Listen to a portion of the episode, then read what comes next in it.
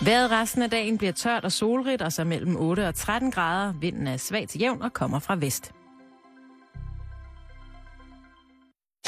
Du lytter til Radio 24 /7. Danmarks Nyheds- og Debatradio.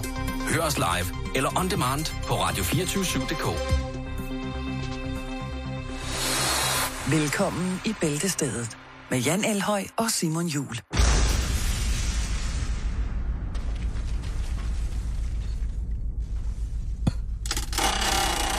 Okay. Ja, velkommen her til 9 timers maritim nærradio, hvor du skal blive revet igennem en flok af vilde søheste, og så en lille smule puder til tuden, hvis du forstår sådan en lille en. Nu bliver det kraftet med vildt. Det er sommer, det er forår. Jeg er lige så stille begyndt at blive lidt springflad i bukserne. Det kan altså ikke være både sommer og forår. Nej, det skal du ikke bestemme ind i mit hoved. Der er plads til lidt af hvert, og jeg har bukser på med plads til begejstring. Så lad os sus ud og sus på noget asfaltsurfing, for det er kraftet med den nye.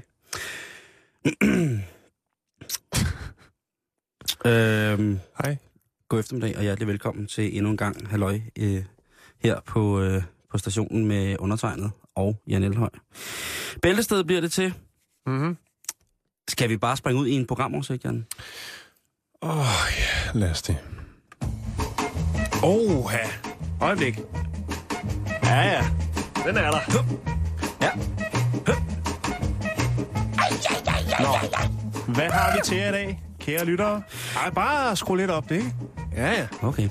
Jamen altså, vi skal jo snakke om, at Michelin-stjernerne er blevet drysset ud over den danske restaurationsbranche i dag. Og øh, en stjerne faldt til et, et af mine rigtig store gastronomiske idoler, må jeg alle indrømme. Øh, det skal vi snakke om. Ja, så skal vi også snakke om en uh, gæv ung mand fra England.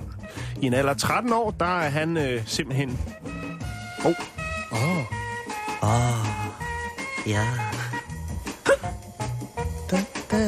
Nå, han er simpelthen øh, verdens yngste atomfysiker. Han gik lidt amok i skolens øh, fysiklokale, og øh, bum, så var der en atomreaktor lige midt i det hele. Måske har han drukket for meget kaffe. Det kan i hvert fald give angst. En ny, øh, ny undersøgelse viser, hvad koffeinen ikke er god for. Vi går selvfølgelig nærmere ind på det, hvis folk... Øh, nu er der ikke nogen her i studiet, der drikker kaffe, men vores øh, allestedsnærværende troldmand, Jiggy Jakes, han øh, suger jo en tung moks. Han er det tunge mok, han, Han er, han er foretaget. øh, tung moks. Og øh, jamen, så vil jeg bare lige sige det. Derudover så øh, har vi en stor mission, og det er, udover at vi har en øh, dansk astronaut, der skal på rumstationen ISS. Jeg håber ikke, det er med rengøringsselskab, der gør. Hvad hedder det? Til næste år, så har vi altså øh, en, øh, en navnejagt. Hvad skal, vi kalde, øh, hvad skal han kalde missionen? Det er en officiel konkurrence. Vi lægger selvfølgelig links og sådan noget op. Følg med i det. Øh, vær måske med til at navngive den første danske aktuelle rummission som sådan. Ja, så skal vi også øh, snakke om øh, biler lidt. Vi skal snakke om Toyota, som Ja. har lavet en ny hest, som, eller en ny bil, som skal rides, skulle jeg til at sige, om igen. Et bilmærke, jeg jo har et fantastisk forhold til. Ja, vi skal... Ja, hvis man forstår sådan en lille en. Vi skal snakke om en øh, ny ting, som øh, Toyota har gang i. Og øh, det er en bil, som skal styres som en hest. Det var sådan, det var. Og så har vi øh, jo øh, lidt, øh, fordi vi også skal yde lidt public service, så har vi jo også lidt ting, som der er blevet sat til salg i løbet af det sidste stykke tid på øh, de forskellige sider, hvor man nu kan sælge brugte ting. Det kigger vi på i dag. Rigtig hjertelig velkommen til.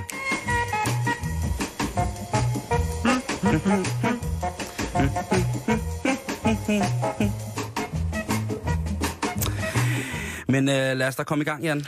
Ja, lad os det. Vi har jo travlt. Det har vi. Michelin-stjernerne er drysset ned over den danske gastronomi øh, endnu en gang, og øh, hvis man er af den skuffe, der tror på, at øh, Michelin-stjernen er den absolute guide til det mest fantastiske gastronomiske øh, liv, eller til de mest fantastiske mm. gastronomiske oplevelser. Jeg plejer bare at kigge efter smileyen, så er jeg tilfreds. Ja, og det øh, er heller ikke noget dårligt bud, Jan, på, hvordan man finder et godt sted at spise. Nej vel? Det vil jeg, det vil jeg blandt indrømme.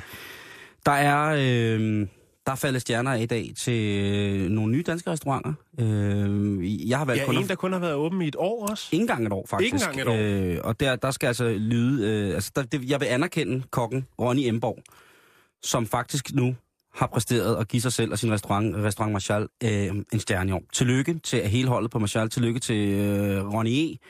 Øh, det, der er for få Michelin-stjernekokke, som hedder Ronny. Til at starte med. ja, det er der. øh, og Ronny, han er altså... Øh, Så er de i hvert fald selvudnævnte. Altså at gå fra at øh, være Og udlært, Ronny. Ronny og være udlært på Mols Kron i 2004, som også, øh, hvad hedder sikkert er et fint sted, Mm. øh, så, øh, så har han altså nu landet sig en øh, Michelin-stjerne øh, med eget navn på et eller andet sted. Og det synes jeg, øh, man skal anerkende. Det er godt øh, gået, bestemt. været kok på kongeskibet Dannebro, han har været øh, på Dangleterre, øh, han har været med som assistent også. ved... hvad hedder det, øh, på, hvad hedder det, øh, på, han har været med som assistent til, øh, på Custor, øh, endnu en fisen fransk kokkonkurrence, som, øh, ja, jeg siger det som det er, Jo, jo, men det gør øh, det. med, med, med respekt for, at øh, en særdeles øh, bekendt af mig har deltaget øh, og rent faktisk vundet. Øhm, han har været på øh, restaurant Geranium også, som souschef, vil sige det. Øh, en af de restauranter, som i dag var forventet at skulle have en øh, Ja. op hos øh, Rasmus øh, Kofod og Søren Ledet og deres dejlige hold øh, ude på Nationalstadion. Ikke? Jeg håbede på, at de havde har to stjerner, men jeg tror, øh, at når man når derop alligevel, altså selvfølgelig er det noget at få en Michelin-stjerne, jeg ved det ikke. Øh, men hvis det skulle komme fra mig, drenge, ro på, jeg styr på lortet alligevel. Noma øh, fik heller ikke, måske fordi det blev for vildt. Øh, nu har René Gazebi tabt øh, Ølandshvide småkagerne på gulvet og tramper rundt i dem. Kun i en træskostøvle ja. og med svømmefod på den anden. Ja, det er noget lort. ja. Men altså, øh, Ronny, øh, tillykke med det, det er det. Øh, Jeg, ved jeg noget- synes, det er fantastisk. Ikke? Han har selvfølgelig en del med i bagagen, men det han ligesom nu skal sige, jo tak, Bum. der var den. Ja, ja. Og, det, og, det, og for, for kokke i hans, i hans øh, gearing, Ja. der er det altså, øh, der, der er det good shit. Og jeg har også læst forskellige steder. Øh, ja, det, det, for det må han gerne. Dagens ja. selfie, øh, det må godt være. øh. Der er selvfølgelig også nogle andre restauranter, som har, danske restauranter, som får stjerner. Tillykke med det. Øh, Thomas Rode har sgu mistet sin, øh, sin Michelin-stjerne. Jamen, han har heller ikke tid. Han har en del køkkener, der skal sættes op. Så må man jo slække lidt på andre. Jo, og tv, der skal laves. Ja, Han har lavet meget tv også, ikke? Jo, jo, jo. Øh, utrolig, utrolig dygtig... Øh, Jo. hvad hedder det? Utrolig dygtig øh, tv, tv-mand, øh, kok. Og så har han jo øh, også øh, utrolig... Øh, han, har været i bar overkrop, hvor han øh, beskriver, hvordan det er at være undervandsjæger. Mhm. Mm-hmm. Øh, også på nogle forskellige blade. Øh, så har man jo, når man gør det, ikke tid. Jeg, jeg har fornemmelsen af... det, det, det viser vel også lidt, at hvis man vil være øh, i Michelin-toppen, Formel 1. ja, så skal man fokusere på det. Og så skal man ikke øh, Og så er der ingen svingerner. banke køkkener op og øh, lave Åbenbart, ikke? Så er der ingen svingerner. under. Øh, hvad hedder det? Øh, I hvert fald ikke gør det også måske til... Ja, jeg, ved- jeg ved ikke, hvad jeg skal sige. Øh, jeg synes selvfølgelig, det er synd for Thomas, men han er jo en palæomand. Ja. Og som jeg har sagt så mange andre gange før, der er en grund til, Sig det igen. der er en grund til, at palæomad døde for flere tusind år siden. Ja. Der kom noget, der var bedre. Mm. øh, sige som det er. Men det er jo en sindssyg jagt, den her øh, Michelin-jagten, hvis man er inde i, i den verden. Øhm, så er det jo noget af det aller ypperste, man kan, man kan få. Og det er noget, som man kan jage hele sit liv. Mm. Øh, Men det er også Der- om, der er en del skuffelse derude nu. Altså, ja, blandt folk. det, altså nu hørte Altså, vi jo lige øh, i nyhederne Søren Frank, øh, Ja. øh, anmelderen på Berlingske, Siger, at vi er 30. Divi- division nu, ikke? Ja, så, øh, hvis man tror på Michelin-guiden, fik ja. Ja. han så også retfærdigt nok sagt. Ja, lige præcis. Jeg, jeg er ikke den store øh, overbevist. Øh, jeg er ikke overbevist om, at, øh, at Michelin som sådan er er det, er det mest øh, er det, er det mest innovative og progressive øh, at, at, Det at, vigtigste. at de står for at øh, innovation og progressivitet er, mm. skal være, være det nye. Mm. Man kan være skræmt over og intimideret sikkert øh, nogen i komiteen over, der er noget, der, der, der springer virkelig i øjnene som værende nyt og, og, og, og forskelligt fra alt muligt andet, man kender. Øh, Sagaen, der døde for nogle år siden, det nordiske køkken, var jo øh, en stor del af, at øh, Noma fik verdens bedste restaurantprisen og så videre. Øh, Geranium i den grad også. Vi har nogle af de allerdygtigste mennesker til at arbejde med de her øh, nationale råvarer, som jo er blevet kendetegn for noget nyt spændende, sundere og et bedre alternativ i forhold til alle mulige ting. Ikke? Øh, men hvis jeg skal være helt ærlig og komme fra bunden af Nursaburs, så vil jeg sige, at øh, jeg har været heldig nok til at kunne besøge en del træstjernede Michelin-restauranter. Det har været min opsparing. Det har været det, som... Der er nogen, der vil til, til Mallorca, der er nogen, der vil, øh, vil bestige Kilimanjaro eller smide skrald på Mount Everest. Jeg vil gerne spise godt, og jeg vil gerne opleve. Og det har heldigvis ført mig rundt i alle mulige øh, dele af verden, hvor jeg har fået lov til at kunne, øh, eller hvor jeg har brugt min surdårsbarte, sovet på gaden og spist på en 60 Michelin restaurant. Lad os bare sige det på den måde. Lad os sige det som det er. Ah, har du det? Ej, Lige ude for en restaurant? Nej. When do you open? I, I'm hungry. I did, uh, uh, I, I did a bench in Italy. Nej, øhm, men, men det er en sindssyg jagt, og det er meget, meget prestigefyldt, og det er noget, der lægger pres på mange. Der er jo mange restauranter, som jo i, i tidens løb har haft øh, tre Michelin-stjerner, sådan partout. Mm. Øhm, øh, altså hvor man kan sige, at øh, store kokke som Alain Ducasse eller, øh, hvad hedder det, øh, Paul Bocuse, jo deres restauranter et eller andet sted får nærmest Mm. partout, fordi de måske er grundlæggende for den skole, hvor udefra man dømmer Ja, her. det, det skulle lige til at sige, så er det jo næsten øh, selvsagt. Der er rugbrødrene i, i England, ikke, som har The Waterside Inn og sådan nogle ting, og sager, som også igen og igen har fået tre stjerner igennem Mm. mange år. Øh, rugbrødrene, som jo er franskmænd, men bosat i England, og har en stor, stor, stor, øh, stor indflydelse på, på de engelske stjernekokke, som vi kender i dag, Gordon Ramsay, øh, øh, Jamie Oliver. Mange af de der, øh, Rick Stein, mange af de her kokke, som øh, de øh, stammer ud fra det her. Mm. Mm. Og de får jo også nærmest partout en, øh, en, en, en træstjerne, men de arbejder for det, og det er utrolig klassisk fransk. Hvis man går ind og spiser på The Waterside Inn, så får du noget mad, som du kunne have fået i Frankrig. Fuldstændig klassisk, øh, hvad hedder det, Corfier-mad, øh, som er sådan den klassiske skole af Cuisine Nouveau, det nye køkken. Øh, der er ikke nogen slinger i valsen.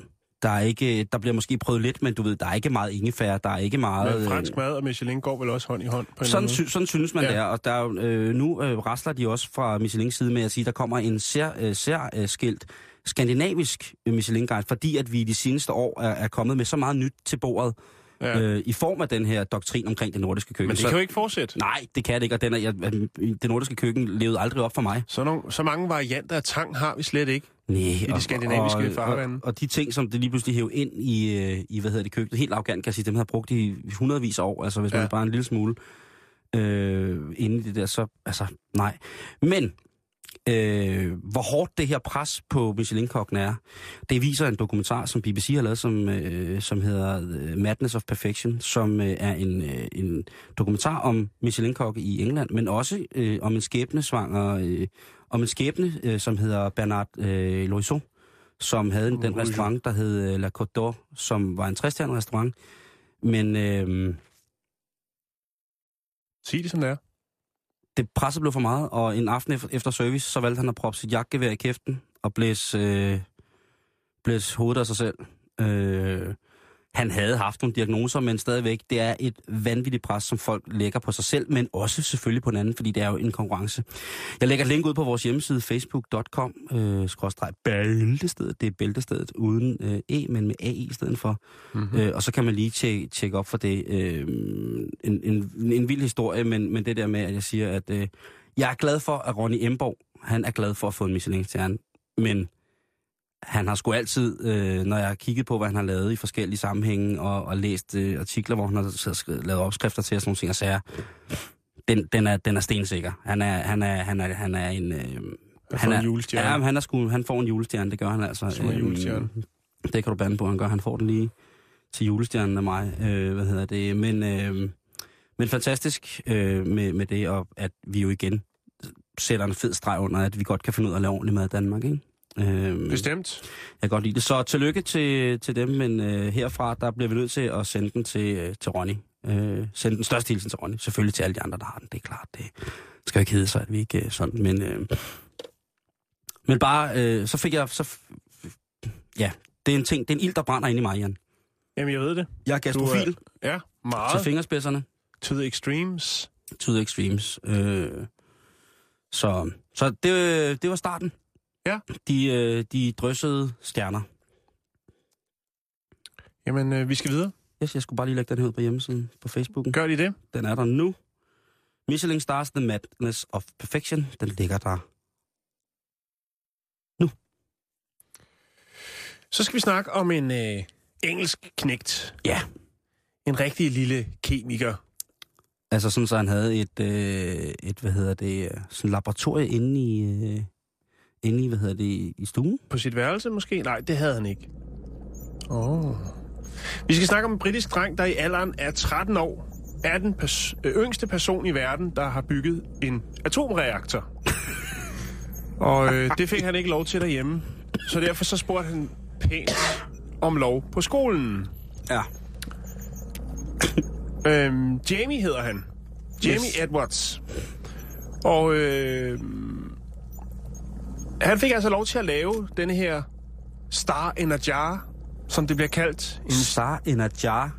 ja, Det lyder en stjerne i en krukke. Ja, eller syltøjsglas, ikke? Jo, det ja. Ja, Det kommer an på, hvad for en uh, Google Translate du bruger.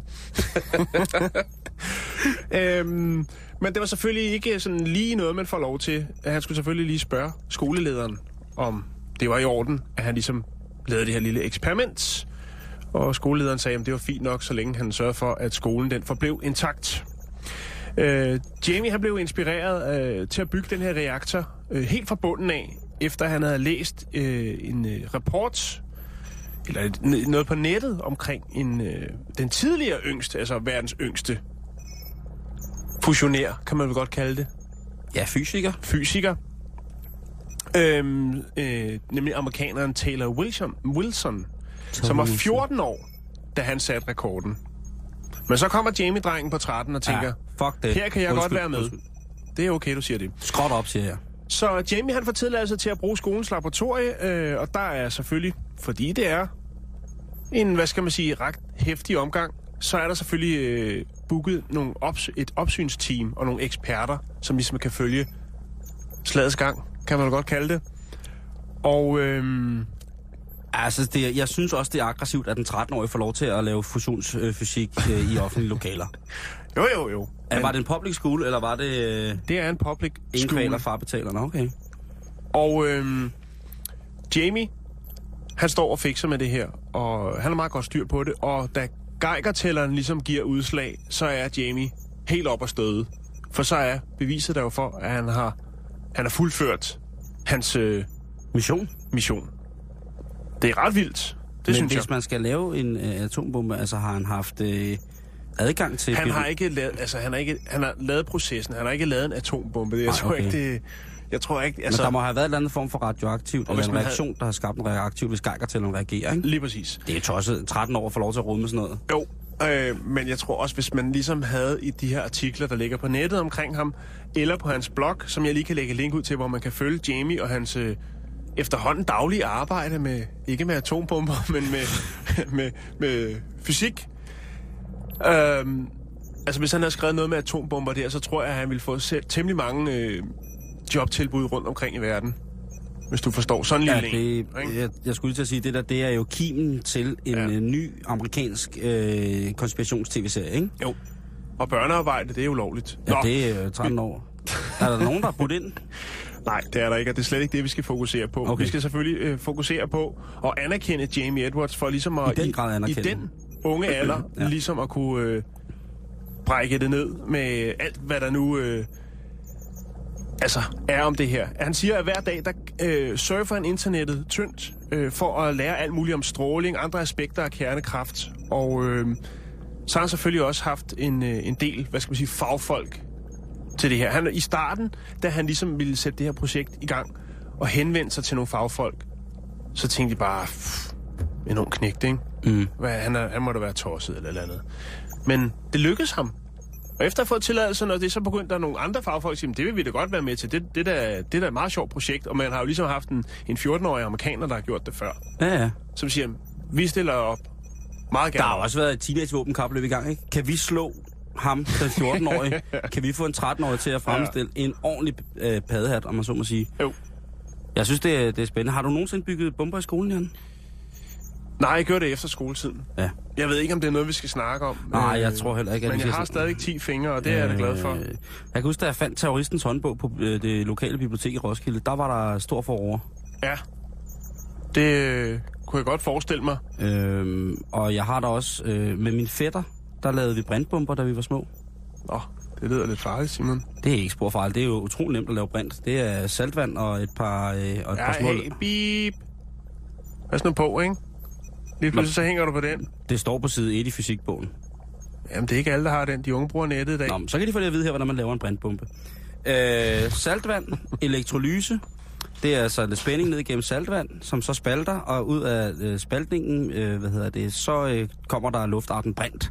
Og den brint, den kan du fint opsamle, hvis du for eksempel tager en margreteskål og sætter en pose ovenpå, og så øh, med elastik, og så sådan en Lego-transformator med lidt strøm i, en lille smule svag spænding ned i saltvandet, bum, og så lige så snart, at øh, posen er fyldt, så er den fyldt med brint, og så er du klar til at springe. Og den skal bare antændes, og den er særdeles farlig, og det er noget, som jeg på det aller voldsomste ikke kan anbefale, at der bliver gjort derhjemme. Nej, men tak for opskriften, og jeg er sikker på, at øh, de unge lytter, de øh, tager til efterretning, at det bestemt Ikke er noget, man skal rode med derhjemme, for hvis man roder for lang tid med det, så siger jeg det altså bare tak for nu, og så... Øh,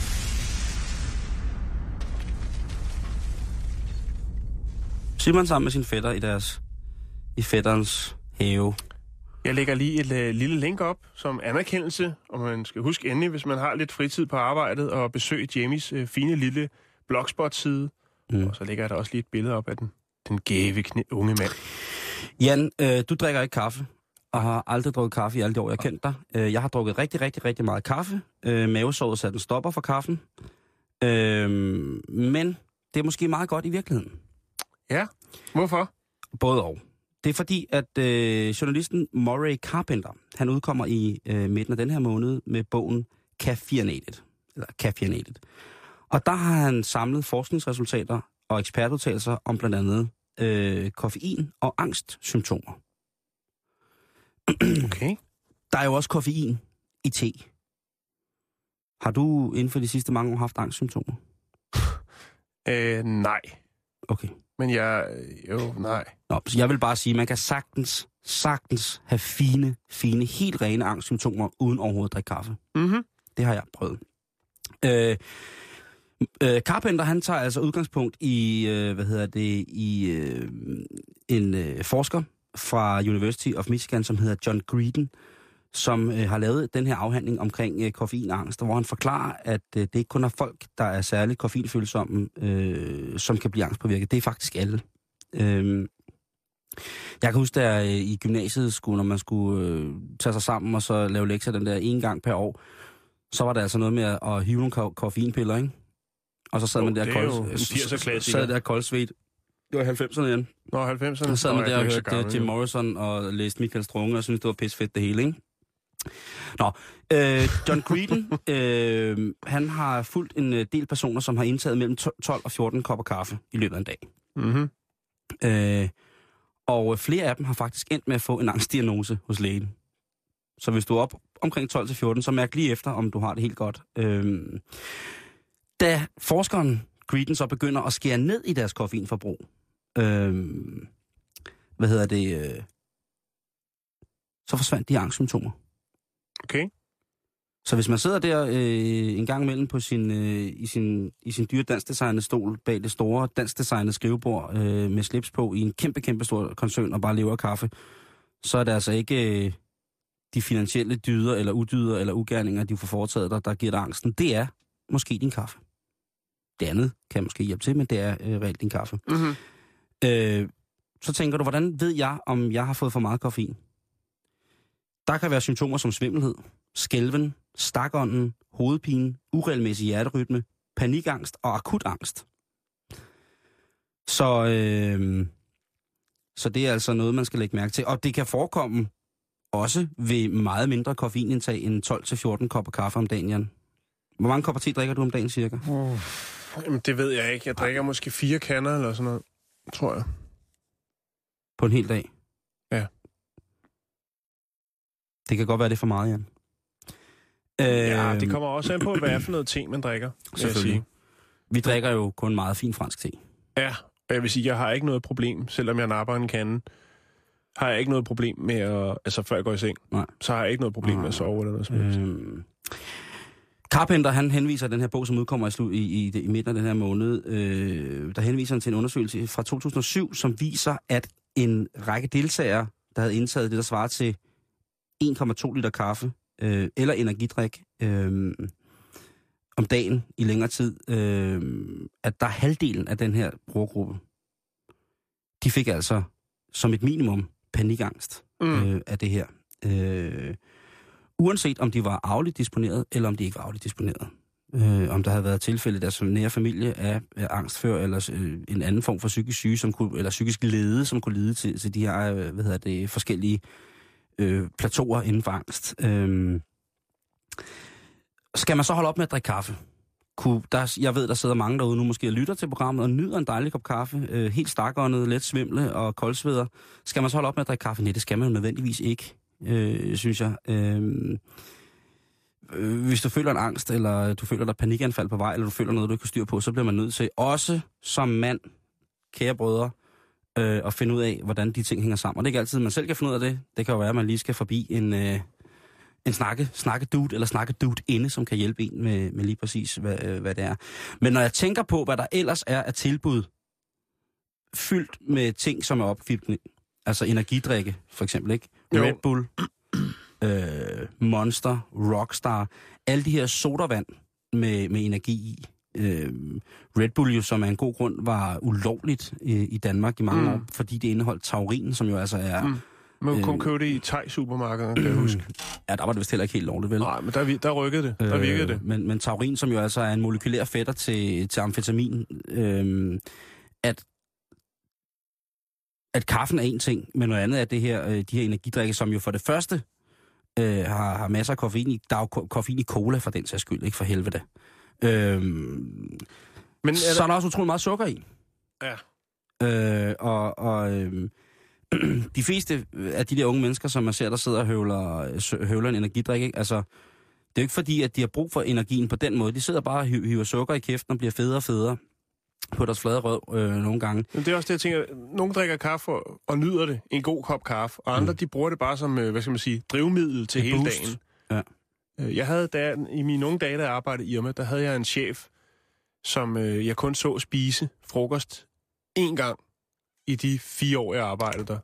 Og det var til julefrokosten. Men til gengæld, Så så kørte han kaffe fra klokken 7 om morgenen, til han gik. Kaffe og smøger. Det var det eneste, han foret- foretog sig inde i, øh, inde i frokoststuen. Ej, sådan var... Der, ham, den chef, jeg havde i Netto, han var sådan der. Ja. Prins 100. Og så, det er rigtigt, prins 100, og så... Øh, og så troede, det det, bare, hed. øh, og så kogekaffe, ikke? Jo. Det, ah, kogekaffe var det jo næppe, men det var, du ved, sådan en... Øh, øh, Slavekaffe på kanden der, ikke? Lige præcis, ikke? Ja. Og så, øh, så fyrer af. Men altså, hvis du nu for eksempel er professionel øh, sportsudøver, Mm-hmm. og du har cirka 2-3 timers fysisk hård træning 6 dage om ugen, så kan du jo snilt hugge en palle energidrik, hvis det er det, hvis man forbrænder det, ikke? Mm. Øh, men det, som jeg har prøvet at søge et, et svar på, det er, hvis der er nogen, der ved det af, af jer, kære lytter, vi ved, at de er velbevandret ud i alle former for, for videnskaber. Det skal jeg love for. Vil angsten øh, kunne komme kun af koffeinen, altså af de her opkvikkende midler, fordi så vil angsten jo altså også være på indtog i en dansk ungdom. Så vil vi jo altså om, om, om lige om lidt se en hårde af folk i starttyverne, som jo altså er bimlende angst for alt. Ja. Er, det, er det strategisk tænkt, Måske. at der er øh, mindre palaver, hvis børnene sidder angst derhjemme i en krog? Jeg håber det kraftedeme ikke. Øhm, øh, hvad hedder det? Øhm, så tjek det. Tjek, at... Øh, ja, tjek dine unger, hvis de drikker for meget. Må dine unger drikke energidrik? Jeg tror ikke engang, de ved, hvad det er, faktisk. Nå. Det... Jeg drikker heller ikke den slags. Nej, det smager også fuldstændig forfærdeligt mange, mange ting. Og, og så bliver det jo blandet med sprut og sådan nogle ting og sager. Øhm, skriv ind, kære lytter, hvis det er, at du øh, ved om øh, angsten, den kommer også af, af koffein i, øh, i små, små kedelige, øh, klamme energidrikke. Kan mm-hmm. den Mhm. også komme derfra, eller er det kun, fordi den er i en sammenhæng med kaffen? Er, er det temperaturen? Hvad er det, der gør, at vi, vi, vi angster den så hårdt øh, over kaffe? Det bliver øh, spændende at se, og vi vil rigtig, rigtig, rigtig gerne lige have, at øh, du giver dit besøg med facebook.com bag ældestedet. Hej, jeg hedder Brian Lykke. Du lytter til Bæltestedet. Jeg har det rigtig godt med programmet, men ikke så godt med valer.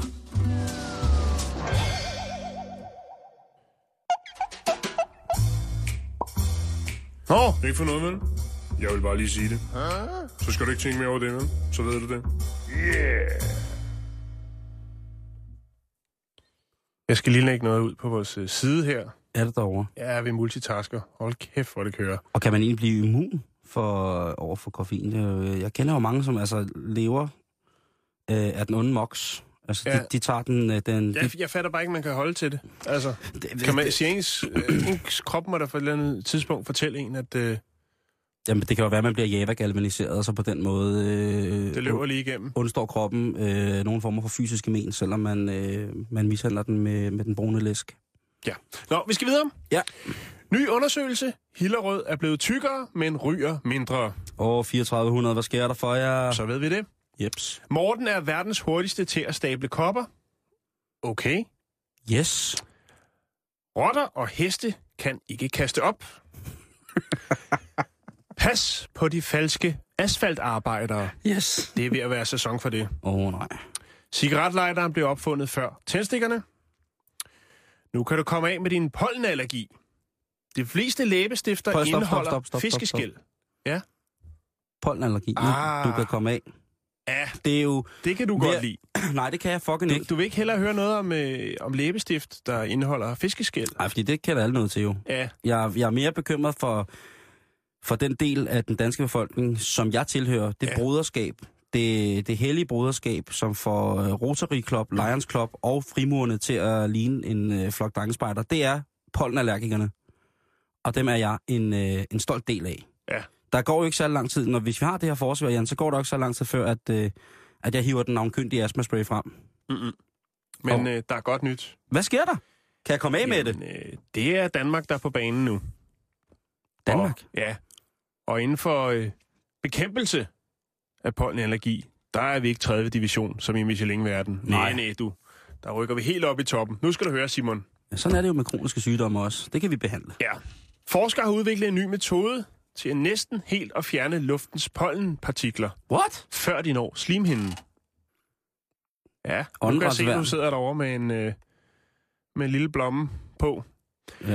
Øh, det ser ud til, at øh, lindring er på vej til den øh, million, eller ja, godt og vel million danskere, der lider af høfeber, også kendt som pollenallergi. Et filter til at sætte på næsen kan reducere din allergi for pollen markant, viser nye forsøg. Ja. Øh, men der er bare lige det her med, at altså, et film, filter på næsen måske ikke er så smart. Så nu har de på Aarhus Universitet, Institut for Folkesundhed, Miljø og Arbejdsmedicin, gået lidt i gang med at, at rode med noget, som er lidt mere fikst. Øh, de har for, testet forskellige øh, næsefiltre mod øh, pollenallergi, og har ikke øh, helt haft held med det fordi de, øh, altså, de tidligere udgaver af dem netop var nogen, der fyldte lidt for meget, kan man godt sige. Ikke? Jo. Og så kan man jo lige så godt bare tage en hel maske på. Men nu har de altså lavet en øh, fin lille ting med en bøjle, som du så kan hive op. Øh, står af nogle nye filtre, ny filtertype, øh, som sættes yderst, i den yderste del af næseboret med en lille bøjle.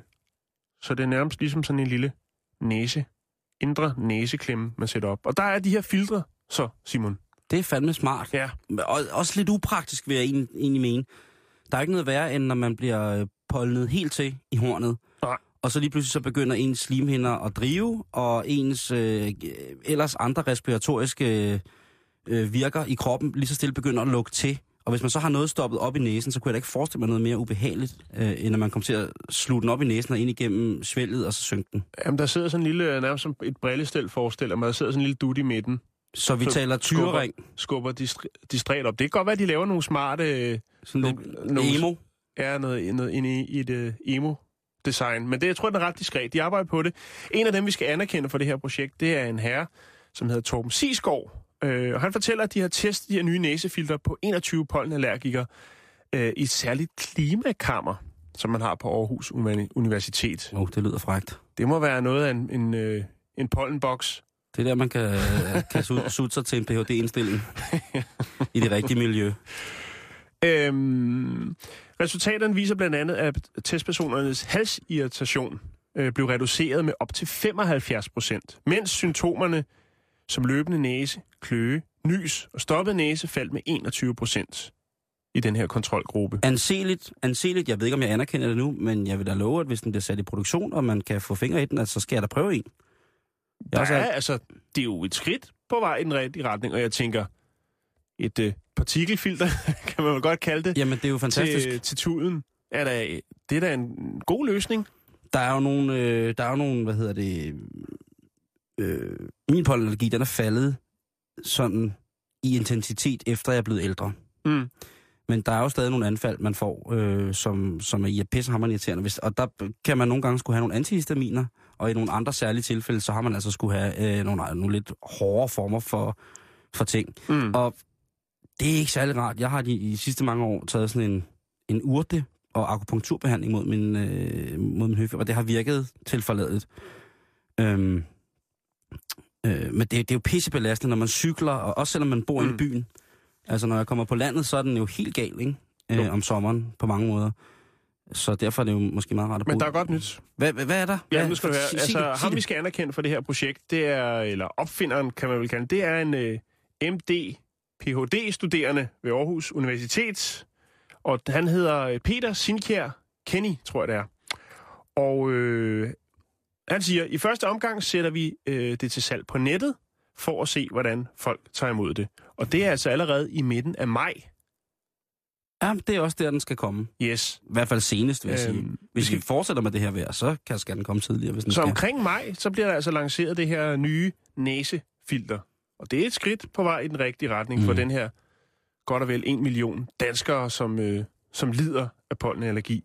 Øh, det skal lige siges, at øh, i universitetets klimakammer, der er der forholdsvis øh, ret lav eksponering af pollen. Men altså, det er et skridt i den rigtige retning.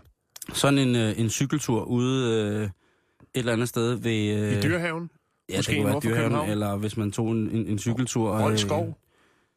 ved nogle marker et sted øh, i Jylland, ikke? Øh, altså, den er, den er tung nok, altså, uh-huh. der.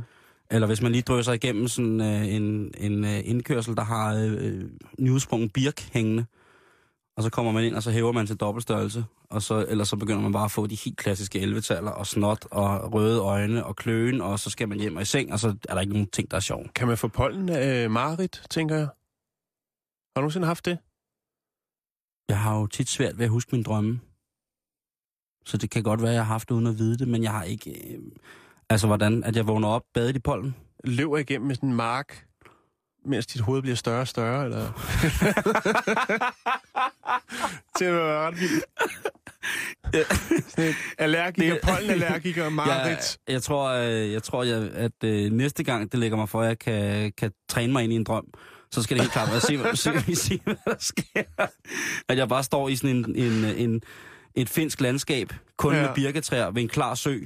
Og så skal jeg se, hvor lang tid at der går, før at øh, jeg skal hoppe i søen og få renset hele svældet, ikke? Du løber ud over sådan en mark, der står i fuld flor med sådan et, en hængebirk, der jagter dig.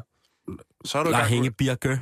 Ja, hængebirke. Det er I, bande. øh, hvad hedder det, i, øh, i, i folkeskolen, dengang, hvor verden kun var sort og hvid og diskant og mono, der, øh, der når der var idræt udendørs, det skulle man jo, havde jeg også idræt udendørs, så skulle man ud og løbe på, øh, på fodboldbanen, ikke?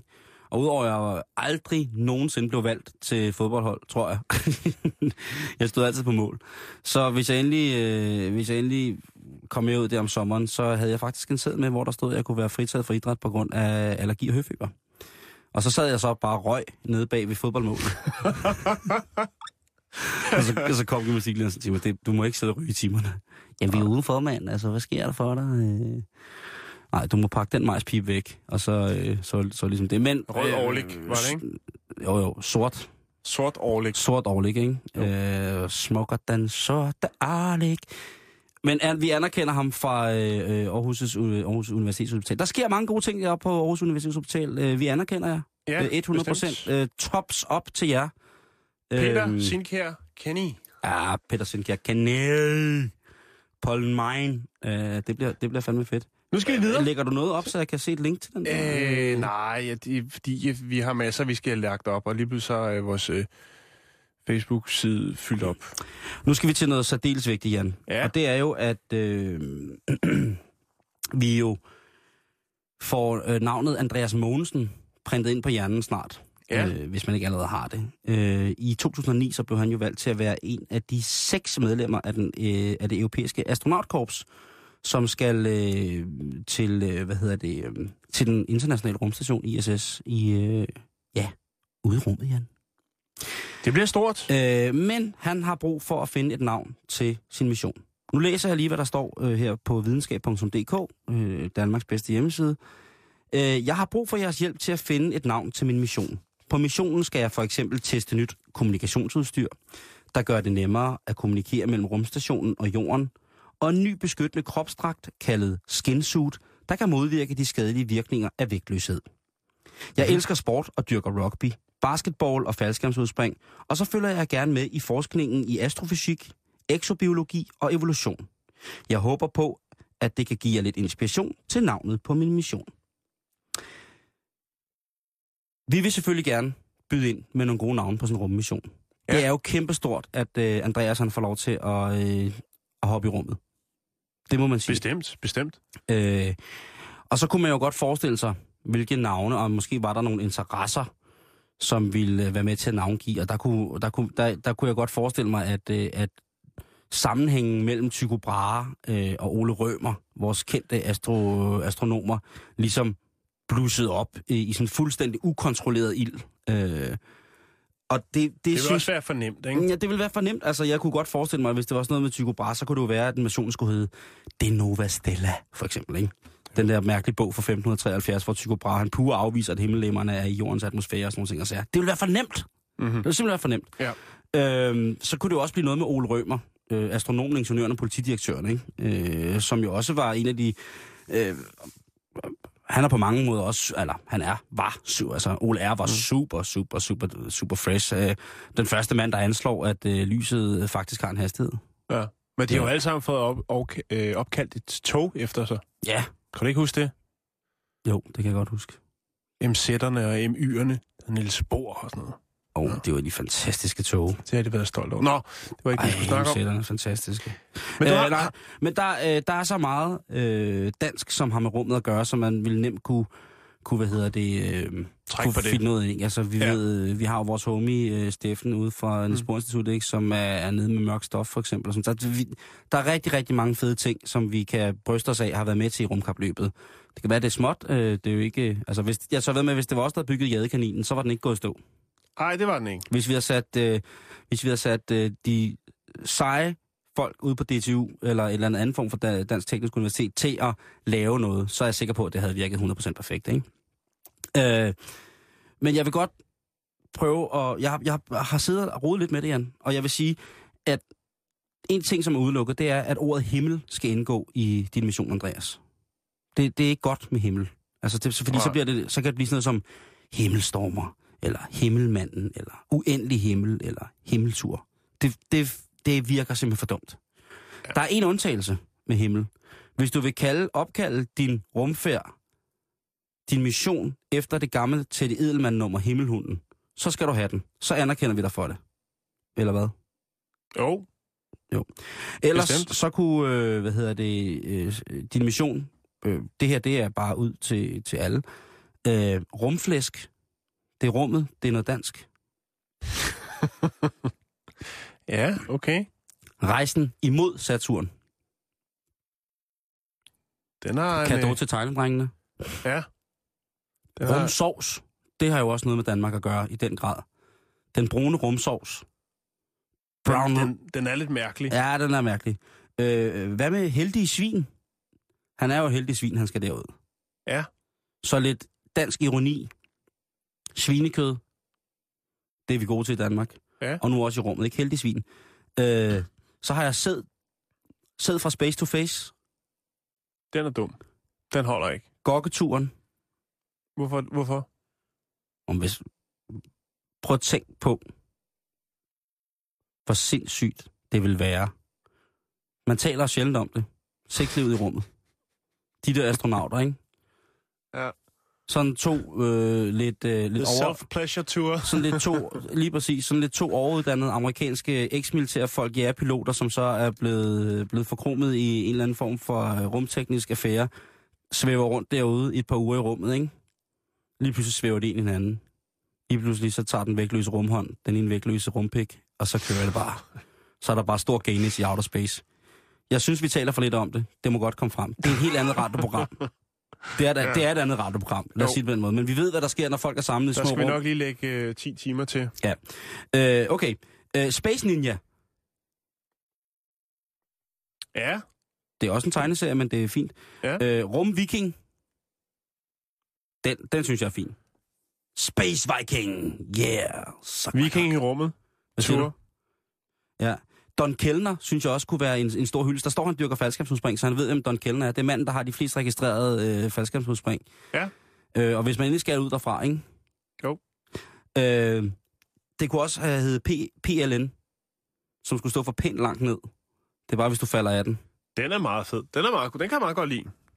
Øh, PLN? Ja. Okay. Nå, men det... øh, PLN Tour. Jamen, det er det. Jeg vil lige lægge på vores øh, Facebook, øh, vil jeg lige lægge, øh, hvad hedder det, øh, en, inter, en adre, netadresse. En internetadresse. Kom nu. Kom nu, Simon. ja. Så må du ud og have en, så må du ud og have en kaffe. Fy for helvede. Nej, det skal jeg ikke have, fordi så laver jeg brun rumsovs over det hele. Øh, hvad hedder det? Der er øh, hjemmesiden til øh, ESA's øh, navngivningsfest øh, Ja. på vores øh, Facebook nu. Skulle du være helt ung, så kunne det hedde Selfie Tour. Selfie-tur. Jeg er simpelthen bare Tror du, ikke, tror du ikke, den kommer helt automatisk? Tror du ikke, sig tror du, selv den hele kommer, vejen derop. den kommer, kommer helt af sig selv, tror du ikke? Sådan en Instagram, Twitter, dagbog. Jo, Okay, okay.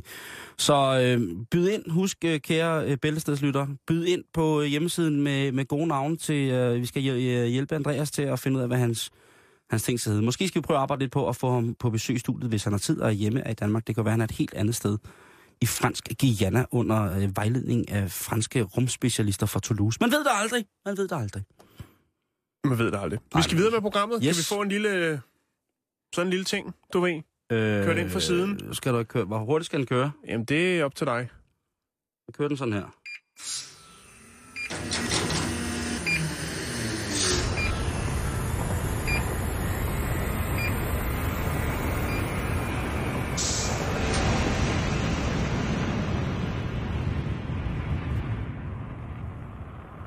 Så er han på vej. Så skal vi snakke biler. Mm. Og så sidder der måske nogen og tænker, åh nej, nu igen. Meget, det, prøv at høre. Men det er, skiller sig lidt ud. Det er jo bæltestedet, det her. Og vi kan begge to godt lide biler. Ja. En øh, ny konceptbil, der hedder Toyota FV2, Mm-hmm. har set dagens lys øh, til 2014 øh, Geneva Motor Show. Oh. Der kørte de lige den ind på et rullebræt, skulle jeg til at sige. Og øh, den vækker en del øh, foran, øh, hvad skal man sige, for, ja, Forundring. forundring, ja. Tak, Simon. Det kører godt med ordene for os i dag. Ja, det gør det. Ja. Vi skulle... Spruk smash! Jeg snakker brigadalo. Goddag med, Sender. Tak. Øhm, det er et højteknologisk vidunder på tre hjul. Mm. Og så tænker man, nå nej, nu igen. Den havde de også i 60'erne, i 70'erne, i 80'erne og 90'erne. Ja. Der er bare en ting, der er lidt anderledes her. Det er, at Toyota FV2, den her konceptbil, den har ikke noget ret. Det lyder som det mest sindssyge lort i verden. Ja. En bil på tre hjul uden ret. Ja. Selvmord. Med Yes. Autoindustrien, den øh, bevæger sig jo hurtigt i retningen. Altså, det er jo hele tiden sådan noget med futuristiske biler. og Hvad bliver det nye?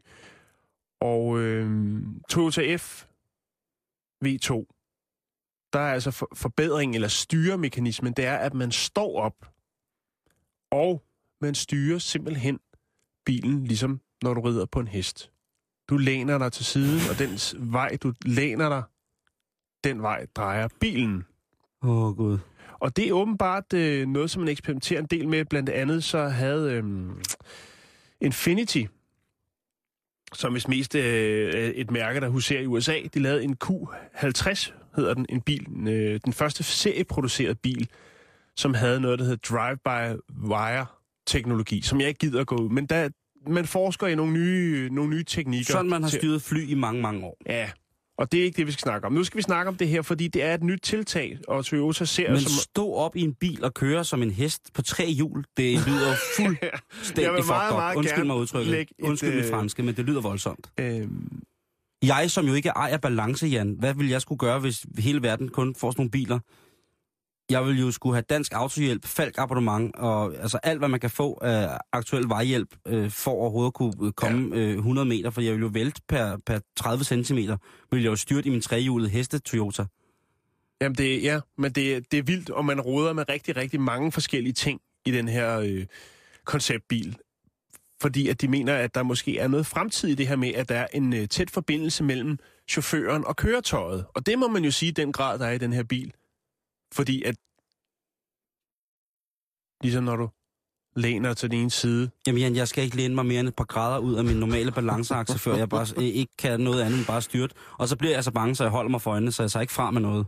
nej, der er mere, Simon, hvor det kommer jeg, fra. Jeg håber det ikke. Jo, det er der. Nå, Øhm, fordi at man har også designet det yderste, sådan så at den nærmest har sådan en, hvad skal man sige, som en rullende skærm. Hvilket vil sige, at man selv kan designe, ligesom hvad for nogle farver. Vil du have noget farvespil kørende på siden? okay, okay, sådan udenpå. Ja, så det er lidt ligesom sådan en fladskærmsfjernsyn, du, du rider på. Hvor mange hertager skal gengivelsen på? Ja, det ved jeg ikke, men flot ser det ud. Det er imponerende. Jeg ved ikke lige, hvordan det skal gøre. Altså, så kan du lave en kameleonbil, ikke? Så kan parkeringsvagterne ikke få øje på dig. Der, Der er jo det der med at sætte kamera på bilen, og så processere det, den ser, og køre forbi. Mm-hmm. Øh, den ultimative camouflage. Men ja, okay, det lyder, det lyder som en bil, som jeg absolut ikke skal have. Jamen, det, det tror jeg også, at du, øh, du er inde på. Det tror jeg ikke, der er nogen, der skal have. Og det, men, men, lyder jo helt men, men Toyota, det der. de siger jo, altså, de, har, de var også i gang i, øh, i 2011. Øh, Prøv at tage spritkørsel til et helt nyt niveau. Fuldstændig. Altså, du, du står op i den her... Jamen, jeg lægger et billede op af den, og der, der er en meget, meget øh, fin illustration, hvor der står en mand og kører den her Toyota.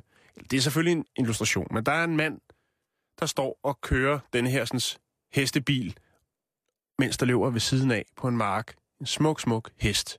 Ja. For ligesom at sige, ikke? Det er mennesket i et med køretøj. Det er fantastisk. Det lyder som en, en, det lyder som en, en Segway med seletøj. Det er faktisk meget godt beskrevet, og det er der også en del øh, af de her bilentusiaster, som har været på de her forskellige messer, hvor man har lanceret det her, den her nye bil, har sagt, altså, det er jo en rullende hest. Det er meget, meget mærkeligt. Ja. Jan, inden at vi lige skal overlade øh, hvad hedder det, øh, os selv til øh, en eftermiddag i sol her i København, så bliver vi nødt til at øh, udfylde vores public service øh, demands ved at lige fortælle lidt om nogle ting, som man kan erhverve sig brugt for Ja. at være god ved miljøet. Øhm, og øh, der vil jeg bare lige hurtigt lægge op til, at øh, man på en blå vis kan købe tre styks brugte røstbættegarn, øh, monofil 68 mm masker. Øh, det kan sendes, det koster 300 kroner. Okay. Jamen, det var da, det er da noget tilbud. Det vil jeg sige. Sådan her til sommeren, lige købe nogle røstbættegarn og sætte dem forskellige steder på cykelstier, og ja, hvor man nu ellers ville kunne få sjov ud af dem. Det kan også godt være, at man måske lægger og ruder med her i den kommende weekend en øh, barnedåb, og så tænker man, hvad skal man give i gave? Jo, så kan man gå ind på Gul og Gratis, og der er der simpelthen en unik gaveidé, som hedder blækage. Det lyder meget mærkeligt. Ja, øh, blækage er en unik gave. Det tror jeg og på. Det her det er en udgave til drenge så, og der er simpelthen en, øh, formet som sådan en bryllupskage øh, med øh, blæer, der er sådan rullet sammen, og øh, nogle øh, to bomuldsvaskeklude og en blød frø. Øhm. og det er så pakket fint ind i, En øh, blød i, i frø. folie. Ja, så der er lidt legetøj. Og Du kan se et billede af det her. Hvornår Det frøer her det er en blækage. Jamen, det er jo ligesom suttetræet. Det, det, hedder, det, er forske, det, er, det er helt forkert. Det er, for, det er forkert, det hele. Der står, det er en unik gave. Ja, det tror jeg nok. Det er 60 liberoblæer, og så er det altså to bomuldsvaskeklude og en blød frø. Ja. 280 kroner, så Så er du sælger de den bløde frø separat. Jeg kan prøve at spørge. Okay. Hej Gertrud, Hej. Og velkommen til øh, endnu en gang. Jo, tak. Hvad skal øh, uenigheden bestå i i dag? Jamen, øh, det skal faktisk også øh, handle lidt om mad. Altså, nu snakker I om, øh, om, om blækager. Mm-hmm. Øhm, men, men rigtig mad. Blækagen må lige være til dem, som ikke spiser sukker. kan man Ja. sige. Øh, det skal handle om madkultur. Der er jo blevet, blevet uddelt Michelin-stjerner i dag. Det bruger vi sådan som en anledning til at øh, tale om, øh, hvordan vi egentlig øh, bruger mad til at fortælle utrolig meget om. Skal jeg bare blive siddende og tale med på dit program? Du er så velkommen. Altså, vi har, jo, vi har jo hyldet øh, Ronny i dag, Ronny Det Indborg, øh, fordi han er alt, alt, alt for svedig. Mm. Øh, men spændende, fedt, meget, meget vigtigt. Ja. Og en god dag at tage den på. Ikke også? Vi er tilbage i morgen klokken lidt over to. Nu skal vi overlade mikrofonen til nyhederne, og så endelig blive hængende til